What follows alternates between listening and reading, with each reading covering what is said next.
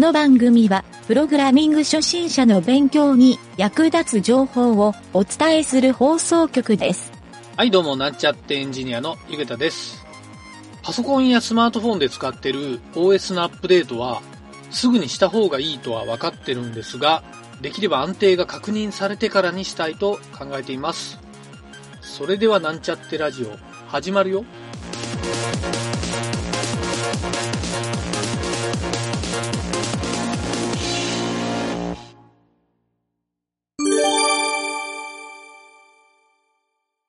はい、それでは PHP の学習のコーナーに行きたいと思います。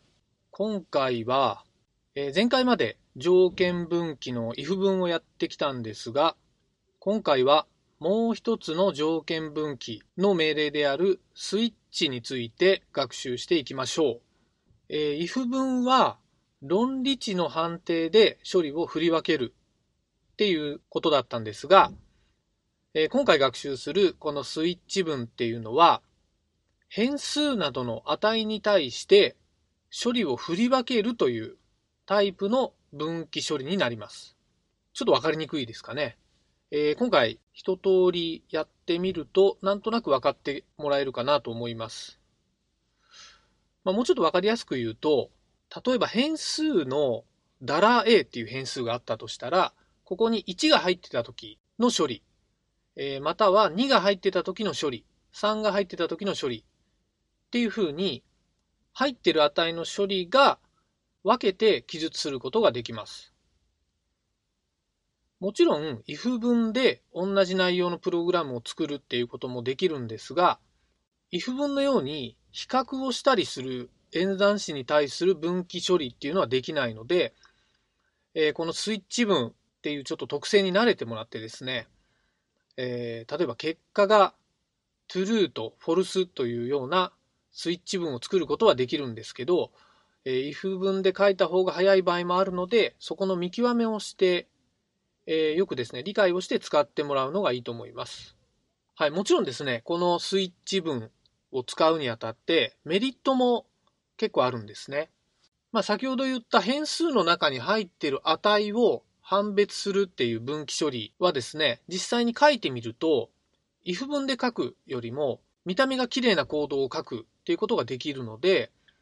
えー整ったプログラムを作ることができるんですね。で、とりあえず今回サンプルを用意したので、えー行ってみたいと思います。このサンプルはですね、ダラー A っていう変数に対して数字の値が入ってるっていう場合を想定しているサンプルプログラムになります。はい、言いますね。まずスイッチ。スペルは switch。丸括弧、ダラ A、丸括弧閉じ。で、次に波括弧。えーそこからですね、開業をして、えー波括弧の次が、ケース、CASE、半角スペース、数値の0、コロン。はい、これでですね、えー数字の0の場合っていう処理を次に書きます。で、処理を書いた後、ブレイク。はい、これ4分の等でやりましたね。break セミコロン。はい、この数値が0の時の処理を実行したら、ブレイクでスイッチ文から抜けます。はい、次に開業して、ケース、半角スペース1、コロン。続けて開業して、ケース、半角スペース、数字の2、コロン。ここで開業しましょうか。で、ここにはですね、数値が1または2の時の処理。ケースの後ろに書いた変数の値ですね。はい。この変数の値の処理をここにかけます。で、この処理が終わったらブレイク。はい。他にもこのケースでですね、いくつも数字を入れることはできるんですが、えーこの辺でですね、他の値っていう記述ができて、それがですね、デフォルト。default コロン。はい。この後に書く処理はですね、えーこれまでケースで指定しなかった値が来た場合、全部このデフォルトというところに来ます。で、このデフォルトの処理が終わったらブレイク。まあ、最後なんでブレイクは書かなくてもいいんですが、一応お決まりとして書いておくのがいいと思います。で、これが終わったら、波括弧の閉じ。はい、ここまでがサンプルになります。ちょっと解説を入れながら、えー、サンプルを読み上げたんですが、ちょっと今一度ですね、ポイントを説明してみたいなと思います。まずですね、スイッチ分で、すぐ後ろに来る丸括弧の中に、えー、分岐をする、振り分ける変数を入れます。丸括弧の中のダラ A ですね。今回で言うと。で、次に、ケースの後ろに、今回は数字を入れたんですが、えー、ここはですね、文字列だったらダブルコーテーションで、えー、例えば分岐をしたい文字をそこに入れます。はい。で、最後にコロンを書いて、その後ろに処理を書くっていう流れになりますね。ちなみに、このケースのところの値判定なんですけど、これはですね、型判定までしっかり厳密に行われるっていう処理になるので、えー、数値が入ってるところに、例えばダブルコーテーション1、まあ、逆に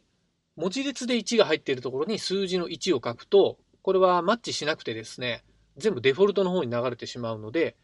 えー、この型判定のところは注意しておきましょう。はい。で、途中で説明したポイントで、えー、ブレイクを入れるっていうのがあったんですけど、これはちょっとスイッチ分で特殊なところで、えー、このケースを書いた後ろにブレイクを入れないと、ブレイクが来るまでずっと次の処理を実行してしまうっていう癖があるんですね。はい、これはどの言語のスイッチの命令でもですね、同じ仕様になっているので、もうスイッチ分はこういうものだっていうふうに覚えておくのがいいと思います。はい。あとですね、ちょっと途中でケース1とケース2をつなげて書いたっていうのがあるんですけど、これはですね、オア判定のような使い方ができるんですね。こういう書き方をすると。なので、先ほどのブレークを入れずに、こういうふうにケースをつなげて書くと、えー、そのケースの値が OR でですね、判定をしてくれるっていう特徴があるので、これは意外と便利に使えるので、えー、使ってみるといいかなと思ってサンプルに入れてみました。はい、このようにですね、スイッチ文を使って、if 文とは違った分岐処理っていうのに書き慣れて、プログラムの見た目をですね、すっきりとさせるっていう風になると、ちょっとプログラムの見た目が変わってですね、ワンランクレベルアップしたような感じになるので、えー、ぜひですね、このスイッチ文、覚えて使ってみるといいんじゃないかなと思います。あとですね、このスイッチ文もう一つ実は注意しないといけない点があって、えー、プログラムをですね、書くときに非常に重要なインデントって言われる要は行の頭を揃える、えー、ネストでですね、中に階層ができてしまう場合に、インデントっていうタブとかスペースを入れてですね、えー、段落を表す書き方をですね、このスイッチ文は厳密に行うと、他のいわゆるインデントをきれいに整理しているようなところと、ちょっとブレイクが入った後の波括弧の閉じのところが気持ち悪くなるんですね。はい、ここはですね、えー、基本的にはまあ、Python で書く場合、ちょっとこれに近いような感覚があるので、えー、まあ、慣れてもらうしかないんですが、これはこれということで覚えておいてください。はい。まあ、こんな感じのスイッチ文なんですけど、ちょっと複雑に聞こえた場合、えー、書き慣れてもらうのがいいかなと思うんですが、まあ、知らないよりも知ってた方がいい命令かなと思うので、えー、分岐処理としてのスイッチ文、ぜひですね、便利に使えるように覚えてみてください。はい、そんな感じで本日は以上になります。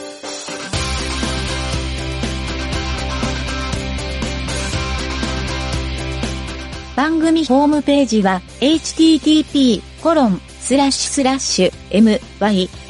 mynt.work スラッシュラジオスラッシュ